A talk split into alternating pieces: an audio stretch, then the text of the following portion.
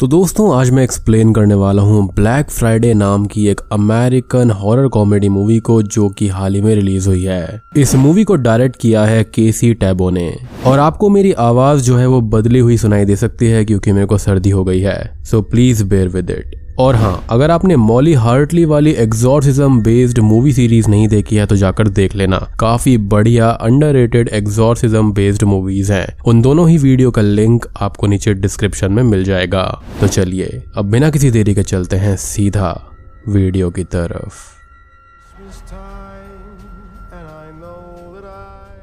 तो मूवी की स्टार्टिंग में हम देखते हैं ऑलमार्ट नाम के एक सुपरमार्केट को जहाँ पर थैंक्स गिविंग और ब्लैक फ्राइडे सेल की तैयारी चल रही होती है। स्टोर में एक वर्कर अपने सेक्शन को तैयार करने जाता है कि तभी उसको वहाँ पर कोई अजीब सी चीज़ दिखाई देती है जो कि लिविंग थी। और वो चीज़ अपने वाइट टार जैसे टेंटिकल से उस आदमी पर अटैक कर देती है और वो आदमी एक जोम्बी स्लैश मॉन्स्टर जैसा हो जाता है, जो कि अपने साथ वाले वर्कर्स पर अटैक कर देता है और सीन यहाँ पर शिफ्ट हो जाता है। अब हम देखते हैं कैन को जो अपनी बेटियों को उनकी माँ के पास थैंक्स गिविंग के लिए छोड़ने आया हुआ था। क्योंकि कैन को यहाँ पर छुट्टी नहीं मिली थी, क्योंकि वो एक टॉय स्टोर में काम किया करता था। कैन की वाइफ से उसका डिवोर्स हो गया था और वो अपने बॉयफ्रेंड के साथ में रहती थी, जिसको कैन की बेटियाँ पसंद नहीं करती थी। कैन की डॉटर्स यहाँ पर अपने पिता के साथ में ही थैंक्स गिविंग मनाना चाहती थी बट वो ऐसा नहीं कर सकते थे, क्योंकि कैन को छुट्टी भी नहीं मिलती और थैंक्स गिविंग का बोनस भी रह जाता। खैर कैन यहाँ पर अपनी बेटियों को अपनी वाइफ के घर पर छोड़ देता है और थोड़ा सा हँसी मज़ाक करके वहाँ से चला जाता है। अब हम देखते हैं क्रिस को, जो कि अपने सैनिटाइजर्स को ढूंढ रहा था, क्योंकि वो बहुत ही हाइजीनिक है और उसकी फैमिली थैंक्स गिविंग सेलिब्रेट कर रही थी, जिसको वो ज्वाइन नहीं कर सकता था एज उसको भी अपने स्टोर पर जाना था अपनी जॉब के लिए। और उसका अपनी फैमिली से रिलेशन यहाँ पर ठीक भी नहीं था।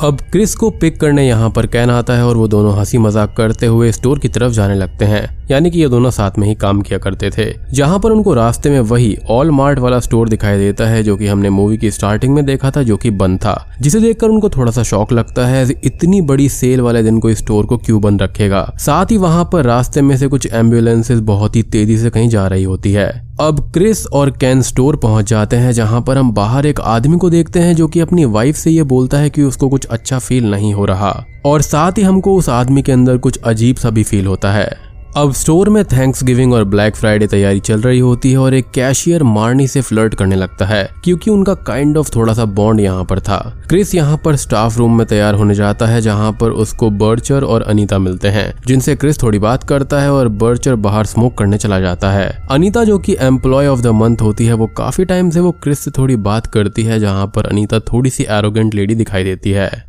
स्टोर में सामान डिलीवर करने यहाँ पर एक आदमी कैन से बाथरूम का पता पूछता है और कैन उसको बाथरूम भेज देता है। और यहाँ पर इस चीज़ को आप याद रखिएगा। आगे आपको काम आएगा। बर्चर अब स्टोर के पीछे वाले डोर से बाहर स्मोक करने जाता है कि तभी डोर अपने आप ही लॉक हो जाता है और कोई चीज़ यहाँ पर बर्चर पर अटैक कर देती है। अब कैन, क्रिस और अनदर वर्कर आर्ची साथ में बात कर रहे होते हैं। एज वो स्टोर के रूल्स और अपने मैनेजर से खुश नहीं थे, अब तभी वहाँ का सुपरवाइजर ब्रायन आता है और उनकी आज रात के लिए एक ब्रीफिंग लेने लगता है। उसके बाद में हम स्टोर के मैनेजर जॉनथन को देखते हैं और वो सबको ग्रीट करते हुए ये बोलता है कि सब स्टोर के वर्कर एक दूसरे का ख्याल रखे। एक दूसरे की मदद करे और आज के दिन किसी को भी छुट्टी नहीं मिलेगी। साथ ही साथ वहाँ पर एक रोबोट टेडी नेम डेनिस में कुछ मैन्युफैक्चरिंग डिफेक्ट आ गया है। तो कोई भी उसको नहीं बेचेगा और कस्टमर्स को नहीं देगा। अब ब्रायन आज मिलने वाले बोनस के बारे में सबको बताता है और उन लोगों की शिफ्ट शुरू हो जाती है और ब्रायन क्रिस को कैश काउंटर पर भेज देता है उनके पास कैशियर थोड़े कम थे।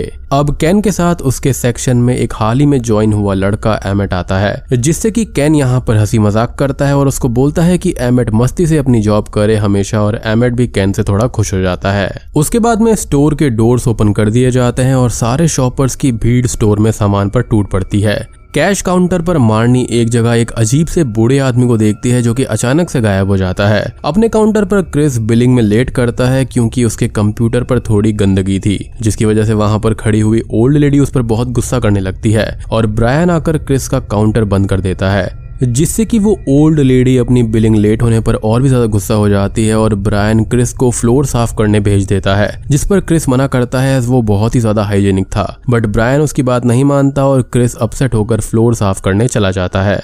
इधर कैन अपने सेक्शन में कस्टमर को पागल बोलता है, जिसे वो ओल्ड लेडी सुन लेती है, और वो कैन पर गुस्सा करती है और बोलती है कि वो स्टोर के टुकड़े टुकड़े कर देगी, जिसको कैन इग्नोर करके वहाँ से चला जाता है, जिस पर वो ओल्ड लेडी और भी ज़्यादा चिढ़ जाती है, और स्टोर में लगी सेंटा चेयर पर जाकर बैठ जाती है, जिसके नीचे हम उसी चीज़ को देख पाते हैं, जो की हमने मूवी की स्टार्टिंग में देखी थी, जो की किसी एलियन या फिर किसी परजीवी जैसी लग रही थी। अब फ्लोर क्लीनिंग के टाइम पर क्रिस फ्लोर पर बहुत सारा फ्लैश और ब्लड देखता है। अब अचानक से वही आदमी जो कि स्टार्टिंग में दिखाया गया था, जो अपनी वाइफ से ये बोल रहा था कि उसको सही फील नहीं हो रहा। वो अचानक से ही क्रिस पर अटैक कर देता है और उसका चेहरा एक जोम्बी की तरह लग रहा था। साथ ही वो काफ़ी ज़्यादा मॉन्स्ट्रस भी फील हो रहा था।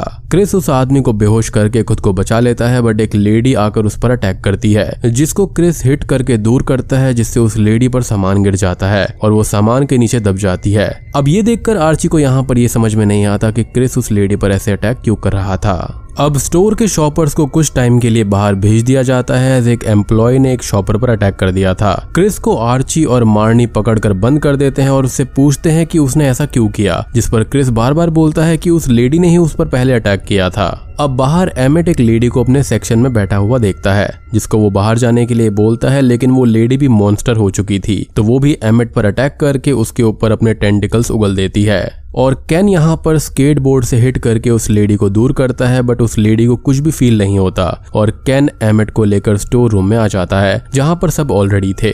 अब यहाँ पर ब्रायन क्रिस से ये बोलता है कि वो जेल जाने वाला है और जॉनथन ये बोलता है कि वो पुलिस को नहीं बुला सकते, क्योंकि इससे स्टोर बंद हो जाएगा। और आज वो कुछ ही देर के बाद में स्टोर को ओपन करके सेल कर सकते हैं। और ये बात मारनी को यहाँ पर पसंद नहीं आती। अब एमेट को लेकर कैन वहाँ पर आता है। वो सबको बताता है कि उस पर एक शॉपर ने अटैक किया था। जिसे सुनकर क्रिस भी ये बोलता है कि शॉपर्स के साथ में कुछ तो गलत है। अब यहाँ पर employee of the month Anita Chris को ये बोलती है कि वो अच्छे से काम नहीं जानता, जिस पर कैन की अनीता से बहस हो जाती है। एज अनीता यहाँ पर कुछ ज़्यादा ही नकचड़ी थी। अब अचानक से ही एमेट की तबीयत बिगड़ने लगती है और वो वॉमिटिंग करने लगता है, जिसको कैन के कहने पर अनीता एक पिलो देती है और एमेट अनीता को पकड़कर उस पर टेंटिकल सुगल देता है, जिससे अनीता की वहीं पर मौत हो जाती है। ले ले एम्प्लॉय ऑफ़ द मंथ का अवार्ड। ये देखकर सभी लोग बहुत डर जाते हैं और एमेट खड़ा होता है जो कि अब एक मॉन्स्टर की तरह दिख रहा था और वो सब पर अटैक करने लगता है और आगे बढ़ता है।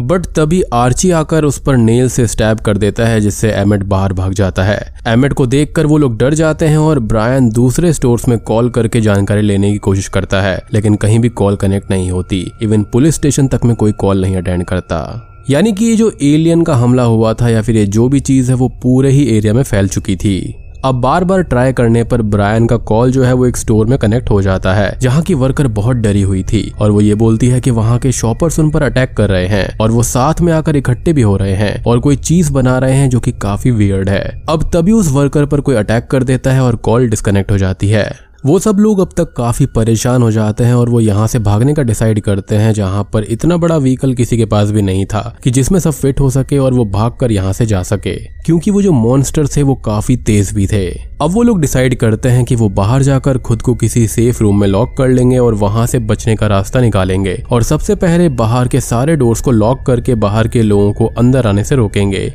अब वहाँ का मैनेजर जॉनथन अब फिर से स्टोर और सेल की बातें करता है और मार्नी उसको समझाती है कि वो यहाँ का मैनेजर है। तो अपने स्टाफ को मैनेज करे प्रोटेक्ट करे। लेकिन तभी अनीता अचानक से जाग जाती है और वो सब उससे डर कर दूर भागने लगते हैं, क्योंकि वो भी इसी मॉन्स्टर में बदल गई थी। बाहर आकर वो लोग देखते हैं कि सारे शॉपर्स खून खराबे में लगे हुए थे और वो लोगों को मार कर खा रहे थे और कुछ कुछ सामान को एक जगह पर लाकर जमा भी कर रहे थे और स्टोर में हर जगह तबाही मची हुई थी। अब तभी ये सब लोग अलग अलग ग्रुप्स के अंदर बढ़ जाते हैं, जहाँ पर आर्ची, क्रिस और ब्रायन डोर्स क्लोज करने जाते हैं और कैन, जॉनथन, मार्नी और रोथ सेफ़ रूम में जाते हैं। कैन और जॉनथन यहाँ पर रुथ और मारनी को ऑफ़िस रूम में छोड़कर वॉशरूम में जाते हैं और रुथ मारनी से मज़ाक करने लगती है कि कैन उसका बॉयफ्रेंड है जिस पर मारनी मना कर देती है। इधर स्टोर में क्रिस और ब्रायन आर्ची के पीछे पीछे चल रहे होते हैं, बट एक लेडी आकर उन पर अटैक कर देती है।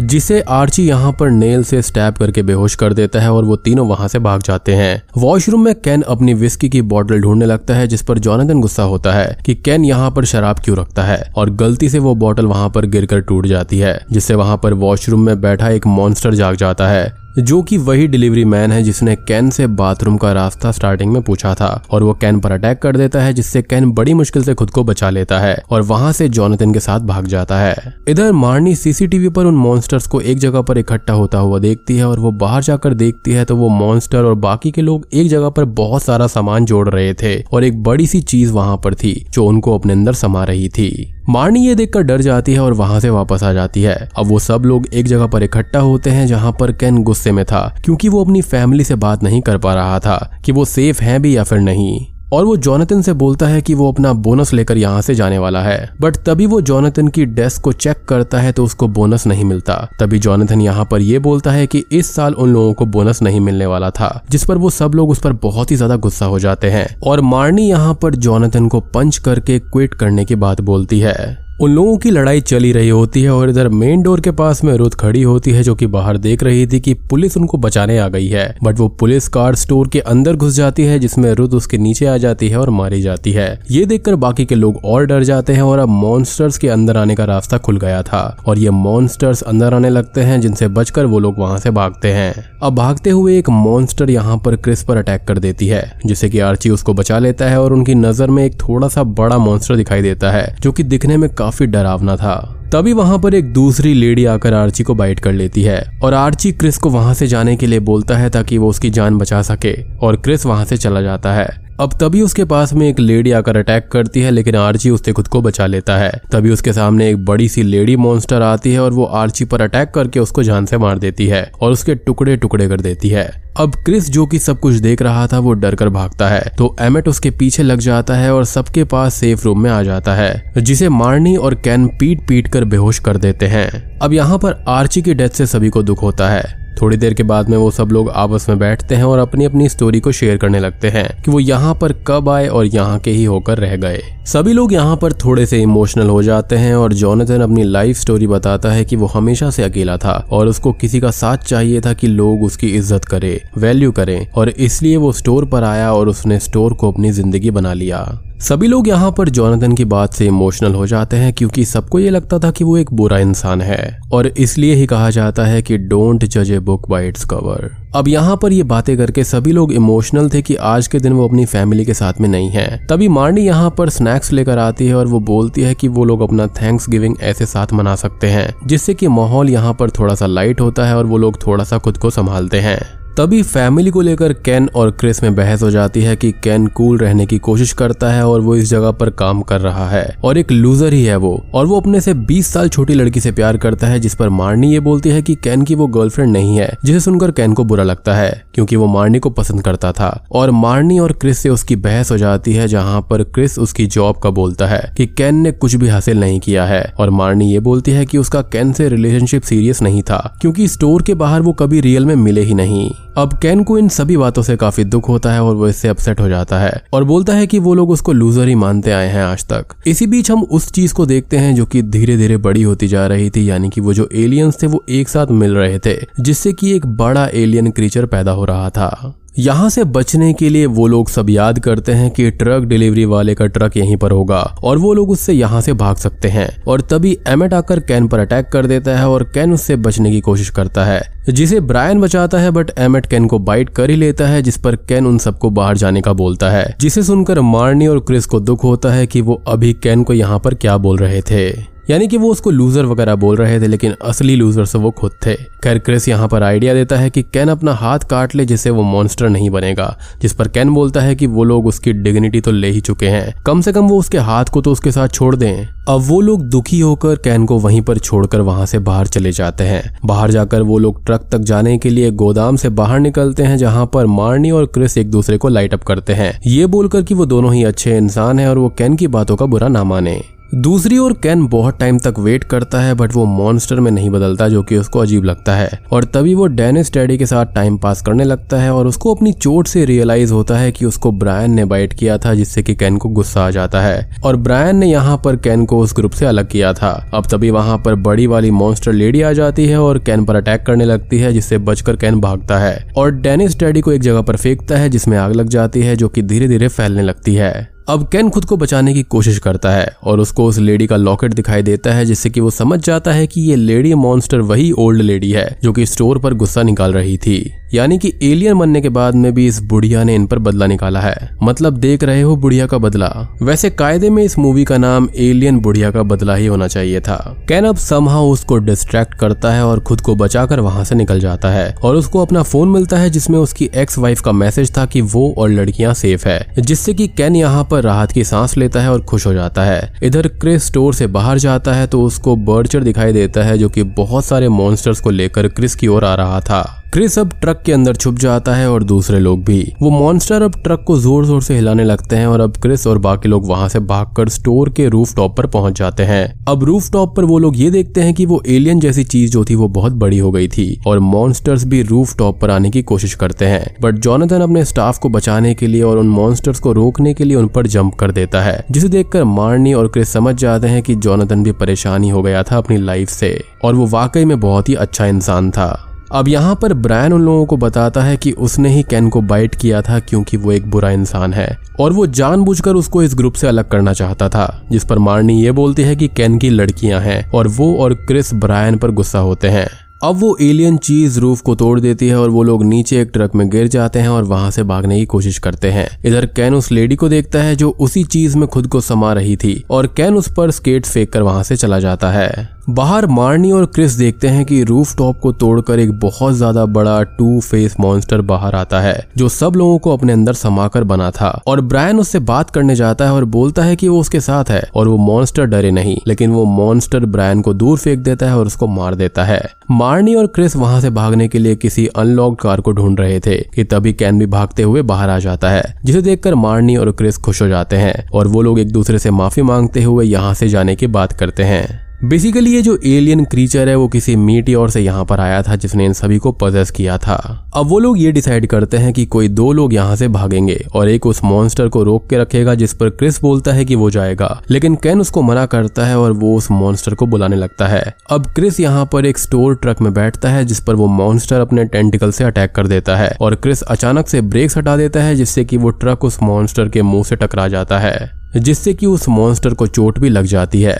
और वो गुस्से में आ जाता है। लेकिन अब तक कैन, क्रिस और मार्नी कार में बैठकर वहाँ से भाग जाते हैं, जिनको जाते हुए वो मॉन्स्टर देखता है। इनको ये लगता है कि ये बच गए हैं, लेकिन आसपास ये दिखाया जाता है कि वहाँ पर ढेर सारे एलियन क्रीचर्स हैं और बूम ये मूवी यहीं पर खत्म हो जाती है। तो दोस्तों, ये थी एक light horror comedy movie Black Friday और इस मूवी का जो कॉन्सेप्ट है, वो मुझे ठीक ठाक सा ही लगा। यानी कि इसको आप एक हॉरर कॉमेडी में एक एवरेज काइंड ऑफ़ फ़िल्म बोल सकते हैं। तो वीडियो पसंद आई हो तो लाइक कर देना चैनल पर नए हैं तो सब्सक्राइब कर लीजिए। तो मैं आप सबको मिलता हूँ अगली वीडियो के साथ में। तब तक के लिए।